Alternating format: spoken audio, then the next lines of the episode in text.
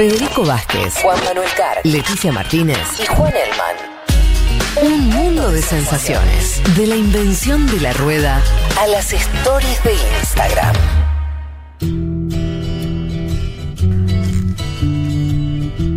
Bueno, mucha gente saludando la intervención de Pablo 30 y ese Carlos Solari que acabamos eh, de escuchar. Mucha gente hablando de lo que fue Tandil. Me ¿no? gusta porque acá Calvin Harris pone, dice, sale, sale columna de Palito 30, si eso significa programa de cuatro horas, hacemos fuerza. Nosotros ya le respondimos que sí, digo, implicaría una columna de cuatro, un programa de cuatro horas. No estamos dispuestos todavía, No, Cal- Calvin. no, no, con- pero digo, o sea, la, la columna de Pablo... Ah, no, de cuatro, por ahí el solo, la columna. No, de- claro. ¿no? El programa solo una de hora. O sea, nosotros teníamos a, a las tres horas y Pablito... Sí, pa- pasó Hugo Chávez y dijo que, que Pablo eh, está hablando mucho. No, no, lo queremos mucho y nos, nos encantó dialogar con Pablo. La gente aparte está en llamas, Sí. ¿no? En Sí, llamas. está bueno además conocer la voz. Fue, fue. Sí, totalmente. Escucharlo Sí, a Y lo él. sentí como cercano. Te, te acaba de invitar a su casa, a vos que te gusta que te, te dan invitaciones a casas, me parece que lo que hizo Pablito fue en ese sentido. Vamos a ir... eh, ¿Tenés algún mensaje? Vamos con algún mensaje, Juanelo, y, y después seguimos, claro, con la columna de Me Leti. gusta este de Ani. Dice: Estoy con mi hija de 18 escuchando. Soy socia 85. A ella la asocié cuando nació Rita. La Futu es nuestra familia. Le mandamos amor a Julita y familia. Gracias por tanto. Hermoso mensaje y creo que también el tema que eligió Pablo. Pablo eligió este tema ayer, una vez conocida la noticia de- de- del padre de Julia, me parece que es un muy lindo homenaje. Y aparte tocar al indio, y esto es lo último que digo sobre este tema, hay un documental ahora sobre América Latina, la música, que, lo produjo Santa Olalla, que es un documental válido, que lo vi, que me gustaron muchas partes pero aparece dos minutos la historia de una banda que fue una de las bandas más grandes eh, de este país, de la Argentina. Me parece que a veces se, oculta esa parte de la historia. Pablito la puso en algunas palabras, esto de los viajes, de algo más federal. Eh, bueno, interesante que en una, en una, en un espacio que se llama Canción del Mundo hablemos de la Argentina alguna vez. Me parece que ahí jugó una, una linda ficha Pablito y la verdad que sí. Hizo un doble homenaje muy interesante porque está homenajeando al padre de Julia y a Julia, a, a quien le mandamos nuevamente un, el saludo más grande que podemos mandarle y a la vez homenajeando a Carlos el Indio Solari. Leti, vamos a, a tu columna. Eh, estaba leyendo en estos días se, empezó a hablar mucho, ¿no? Los 10 años después de las primaveras árabes. Y hay una nota en, en público, un medio español de Eugenio García Gascón, que empieza como con mucha. Diría que, empieza con una data, ¿no? Dice, bueno, cuando estallaron las llamadas primaveras árabes hace 10 años, una gran parte de la población perdió el miedo, tomó las calles y coreó consignas a favor de la libertad y contra los dictadores que los gobernaban desde tiempo inmemorial. Así habla Eugenio García Gascón. Dice, punto seguido, sin embargo, fueron movimientos efímeros que pronto terminaron mal. Me parecía buena la intro Sí. como para que empecemos a hablar de lo que fueron aquellas llamadas primaveras árabes, me parece que está bueno lo que agrega él, las llamadas primaveras árabes, y en qué se convirtieron hoy, de qué estamos hablando, cómo fue el 2020 en esos países. Así que te dejo, Leti, con, con, con eso. Sí, Juanma, totalmente, porque si una ve lo que está pasando ahora o lo que pasó, es las consecuencias de lo que se conoce como primera, primavera árabe, es un poco lo que vos decías y que muchos analistas también lo denominan como el invierno más que la primavera, ¿no? Pero bueno, para entender un poco, y esto me gustaría incluso después de debatirlo un poco con ustedes, eh, sí me, me gustaba dar un poco de contexto porque suele ser una región que por ahí, desde acá tan lejos, no le prestamos tanta atención, así que eh, retroceder un poco en el tiempo y contar cómo surgió eh, la primavera árabe y por qué hablamos de, de los 10 años en esta fecha simbólica que, como les decía antes, se conmemora el 17 de diciembre de 2010, Ujú. porque es el día que eh, el joven Mohamed Bouazizi, de 26 años, él había estudiado informática y no podía trabajar de lo que él había estudiado, había empezado a vender frutas y verduras en la calle, le habían confiscado ya su mercancía un par de veces, había ido, esto es en la ciudad de Sidi Bouzid, que es en el, en el centro de Túnez, eh, había ido a la alcaldía incluso para ver, bueno, si podía modificar esta situación, y en la última instancia en la que la policía le confisca su mercadería,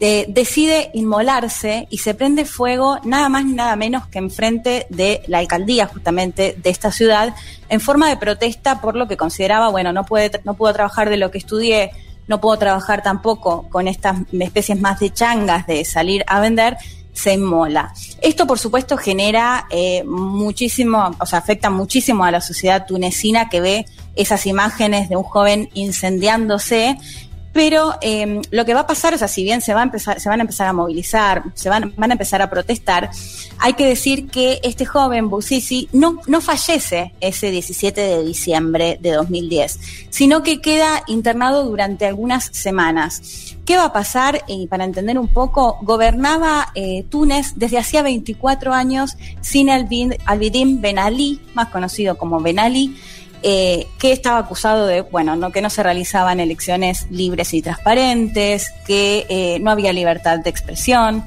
acusado de corrupción y a la par, eh, bueno, a la par de que se conocía los lujos que tienen, y esto va a ser algo que se va a repetir en, en varios mandatarios de los que vamos a estar hablando, los indicadores económicos muy negativos y sobre todo una juventud muy cansada de no conseguir un empleo, de estudiar y no conseguir una salida laboral, ¿no? En ese contexto es que se da eh, esta que se inmola Busisi, como les decía, no murió ese 17 de diciembre, sino que quedó internado. ¿Qué pasa, Ben Ali, cuando empieza a ver estas protestas, esta indignación? Lo visita en la clínica. De hecho, es una imagen que si no la vieron, los invito, las invito a que la vean porque está Benalí al lado de la camilla de este joven que está como, ¿se acuerdan en los dibujitos cuando a alguien le pasaba que quedaban todos eh, como tapados con las gasas, algo que no parecía? Bueno, Realmente es muy impresionante porque eh, este chico estaba completamente quemado, su cuerpo, entonces está absolutamente vendado y Benalí aprovecha para sacarse una foto al lado de él y le promete que lo va a trasladar a Francia.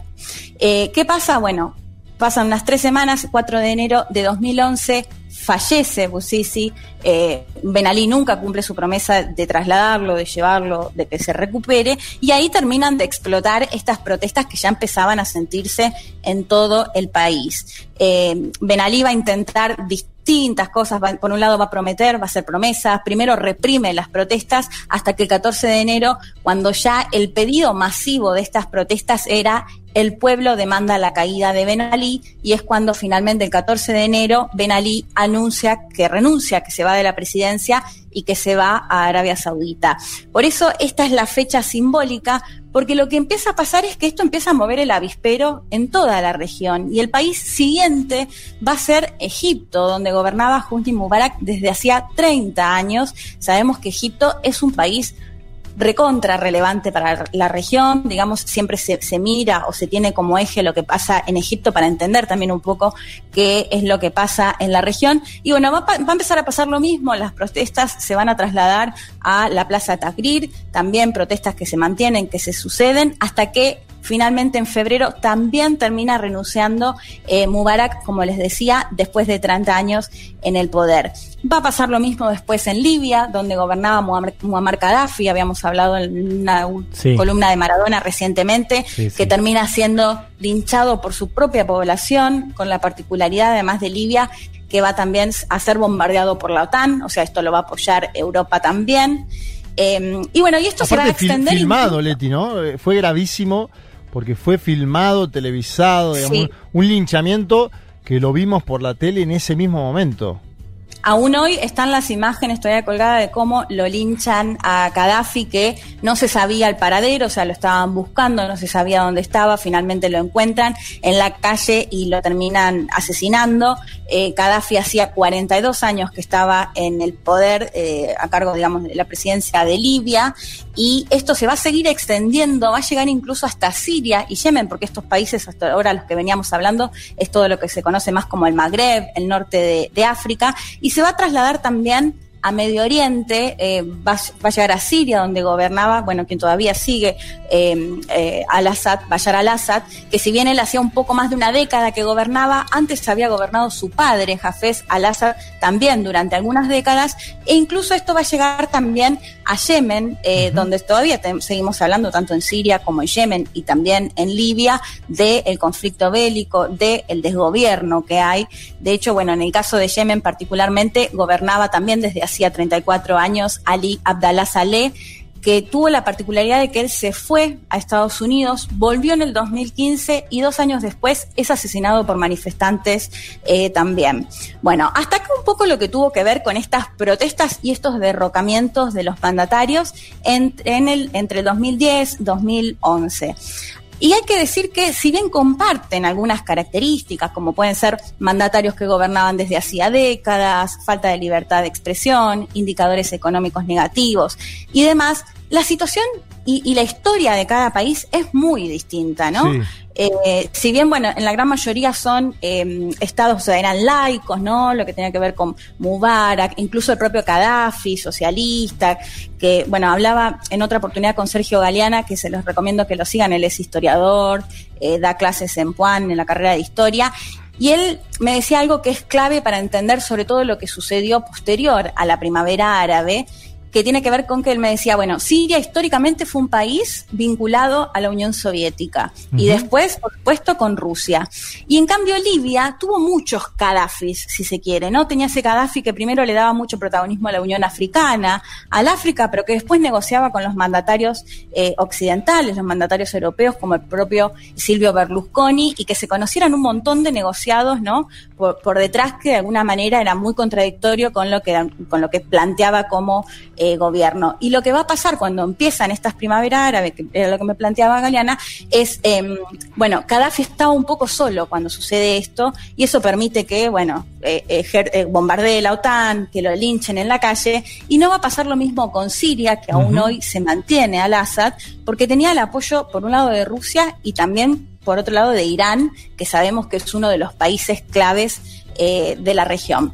Berlusconi, lo, que decide Berlusconi es interesante que está en el documental del propio Berlusconi, que él mismo termina defendiendo a Gaddafi de forma posterior al asesinato de Gaddafi y, los, y sigue diciendo che, miren, la situación estaba mejor antes que ahora. Bueno, lo simplifico un poco, pero el propio Berlusconi, en su documental, que es un documental insólitamente apasionante, que está muy bueno para ver un domingo, por ejemplo, eh, opina eso. Y lo, lo que vos decís de Siria para mí es clave por lo del apoyo de Vladimir Putin. Acá hago un breve paréntesis.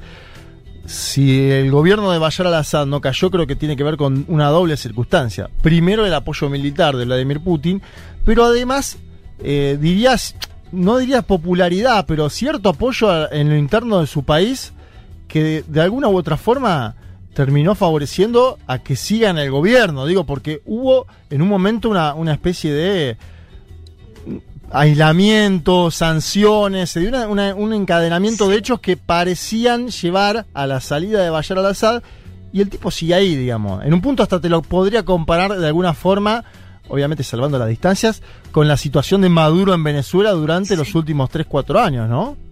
Totalmente, Juanma. El apoyo internacional es clave para que se mantenga en el poder, por un lado, y por otro lado también está muy extendida esta idea que decías antes. Bueno, en definitiva, sí, había críticas al gobierno anterior, pero miren cómo estamos ahora con todo esto que está pasando, ¿no? Eh, y para meternos un poco más de, lleno, eh, si les parece, escuchamos, porque cuando hablamos de Medio Oriente, por supuesto, siempre consultamos a Ezequiel Coppel, que además de haber vivido mucho tiempo ahí, incluso haber estado cuando sucedía la primavera árabe, y que de paso aprovecho y les recomiendo Medio Oriente, Lugar Común, el último libro de Ezequiel de Capital Intelectual. Lo escuchamos que él nos decía algo que para mí es clave en lo que tiene que ver con la región y lo que tiene que ver con cómo jugaron o cómo juegan las amenazas externas. Lo escuchamos.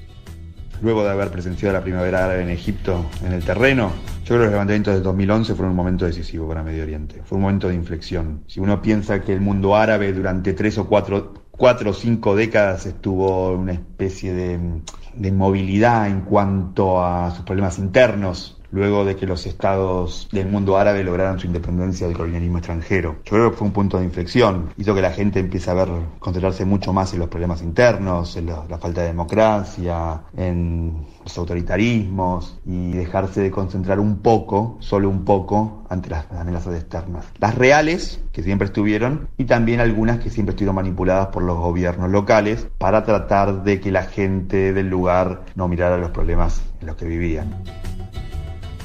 Bueno, me parece súper interesante esto que decía eh, Ezequiel Coppel acerca de, por un lado, amenazas externas que son reales, que si hablamos de Medio Oriente, que si hablamos de la zona, eh, sabemos que es la zona más candente de todo el mundo en lo que tiene que ver con las cuestiones de guerra, con lo bélico. Y por otro lado, esto, y esto es, es algo que siempre Ezequiel repite y a mí me parece realmente muy interesante, es por un lado, tampoco mirar a los mandatarios o a los presidentes de Medio Oriente o, de, la región como eh, mandatarios que eh, eh, las potencias hacen lo que quieren, ¿no? Sino que de alguna manera también lo hacen en connivencia justamente de estos mandatarios. Y en ese sentido me parecía interesante esto que decía, bueno, las protestas de alguna manera vinieron a poner el foco en, bueno, si, si bien es verdad que desde afuera nos invaden, intervienen, nos declaran la guerra, también veamos qué es lo que está pasando a nivel nacional, qué es lo que están haciendo nuestros propios mandatarios, ¿no? Eso me parecía eh, súper interesante. Y además, otro punto que, hay que destacar, y ahora ya voy con la, con la segunda parte, ya finalizando, que se nos termina el programa, chicos. Igual eh, venimos bien, Leti, venimos bien, venimos bien. Dale, Leti, bueno, eh, algo que nunca se puede dejar de ver es que en estos países de los que hablamos son países que tienen independencias muy, muy recientes, década de 50, 60, 70, que dejan de ser colonia de estos países europeos, ¿no? Vos comentabas recién, El caso de Berlusconi, y eh, ahora cuando veamos la otra parte les voy a contar también lo que pasa, por ejemplo, con Francia y Emmanuel Macron. Digo, son países que se independizaron realmente hace muy poco, experiencias de colonización, eh, bueno, siempre ponemos el caso de Argelia, ¿no? Con, con mucha cantidad de muertos, una lucha por la independencia eh, muy, muy fuerte, y eso es algo que no se puede dejar de ver, porque son países que, que tienen su independencia recientemente y que tienen y que mantienen de alguna manera ese, ese vínculo o ese nexo con estos países que fueron colonia eh, o, que fueron los colonizadores hasta hace tan poco.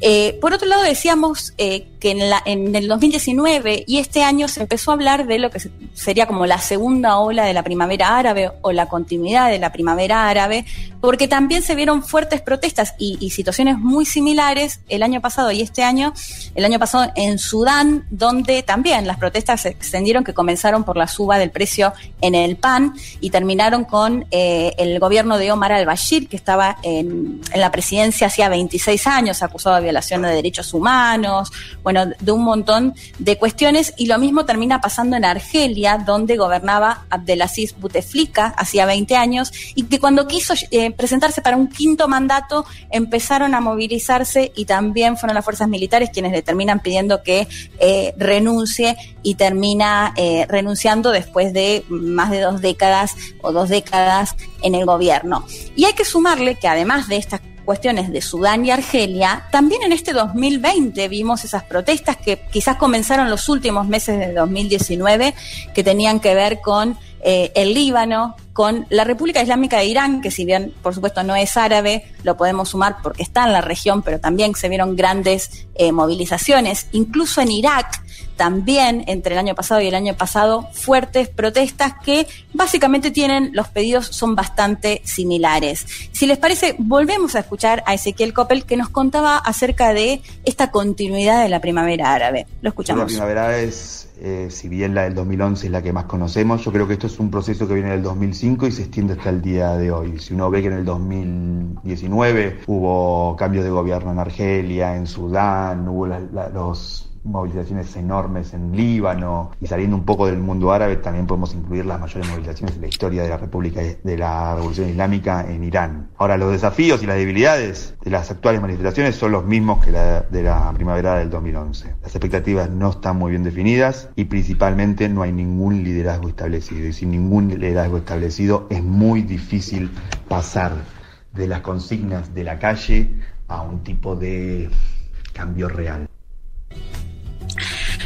Bueno, hay lo que nos decía Ezequiel Coppel, esto que también me parece eh, súper clave, ¿no? Que se repite esta cuestión y acá también salvando las diferencias, vos antes hablabas de Venezuela, eh, salvando mucho las diferencias, me hizo acordar también a las protestas en Chile, porque lo que se ve es una población mayoritariamente joven, eh, que rechaza el modelo del país que vienen teniendo, pero que no hay ni un partido político ni dirigentes políticos que logren canalizar justamente estas movilizaciones. Y en parte es quizás lo que explica eh, lo, que, lo que pasa en la actualidad, porque si una mira qué pasó con estos países, bueno, quizás Túnez es el único caso en donde finalmente se reformó la constitución, se realizaron elecciones, si bien los, candidatos y el presidente actual son eh, más conservadores, ¿no? Si una por ahí quizás imaginaba que podía llegar un gobierno más, más progresista no sucedió, pero sí se realizaron elecciones. Quizás Túnez es la única excepción, si se quiere, de lo que pasó con el resto de los países, porque hay que decir que,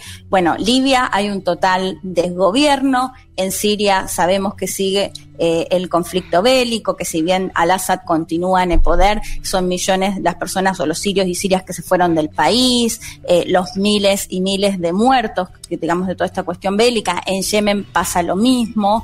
Y el otro caso que tiene que ver con Egipto, donde eh, en las elecciones presidenciales las había ganado Mohamed Morsi de la hermandad musulmana y al-Sisi termina, el presidente actual termina dándole un golpe de Estado y después va a dos elecciones en las que gana con alrededor del 97%, o sea, elecciones muy sospechosas de fraude. ¿Y qué termina pasando? Porque acá viene la otra cuestión de la doble moral. Lo recibió Manuel Macron hace una o dos semanas en medio de eh, fuertes protestas por parte de organismos de derechos humanos franceses que decían que por favor no reciba a este presidente dictador acusado de encarcelar a miles de disidentes políticos, eh, que lo reciba con la alfombra roja y con todos los lujos, ¿no? ¿Y qué dijo Macron? Bueno, lo justificó diciendo que de alguna manera él no quería interferir en los asuntos eh, nacionales de Egipto, ¿no? Y acá, y bueno, incluso eh, Al-Sisi fue también recibido, por ejemplo, por, por Donald Trump en más de una ocasión en la propia Casa Blanca.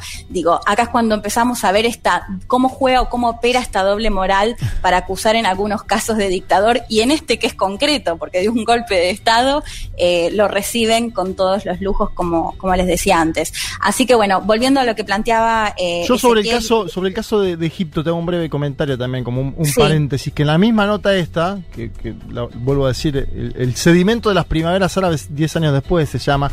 Em, sí. Eh, lo que dice el autor es, y en un punto es interesante el ejercicio comparativo, se pregunta, Abdel Fattah al-Sisi, ¿es menos autoritario que Mubarak? Y casi que llega a la conclusión que no, y que la situación está hoy eh, en términos de suma cero, te diría, porque hay más cárcel, porque hay más gente en las cárceles, porque hay más pobreza extrema, porque más jóvenes quieren emigrar para siempre de Egipto. Me parece que hay que hacer también ahí una especie de balance crítico en un punto de la situación que pasaron estos países eh, y de la situación que viven hoy, Leti. Sí, totalmente, Juanma, porque eh, realmente si una mira cómo era la situación previa a la primavera árabe y qué fue lo que dejó eh, bueno, la verdad es que hay mucha desilusión y en gran parte me parece que lo explica esto que planteaba Ezequiel, ¿no? No ha podido, ningún partido ni líderes políticos han logrado canalizar justamente este malestar de la sociedad y no solo no se han modificado esas cuestiones que pedían, como la posibilidad de una salida laboral, indicadores económicos, mejores indicadores económicos, sino la cuestión de poder quejarse libremente, de tener medios de comunicación que tengan miradas distintas, no solo no se cambió eso, sino en muchos casos encima se empeoró con las cuestiones bélicas y la cantidad de muertos que ocasionan las guerras, por ejemplo, en Yemen, la desnutrición que hay, que, que es tremenda. Eh, así que bueno, como te lo planteaba al principio, muchos hablan más que de primavera árabe, de invierno árabe, porque eh, no han logrado de alguna manera esos objetivos que se planteaban 10 años atrás. Bien, ahí pasaba la columna de Leticia Martínez, un, un gran balance de lo que fueron estos 10 años de las llamadas primaveras árabes y la situación actual de estos países y terminamos con la columna de Leti este programa especial. Vamos a ir ahora a una canción también de un artista muy popular argentino. Eh, parece que Pablito decidió ahí jugar, Pablito 30, con eh, la doble.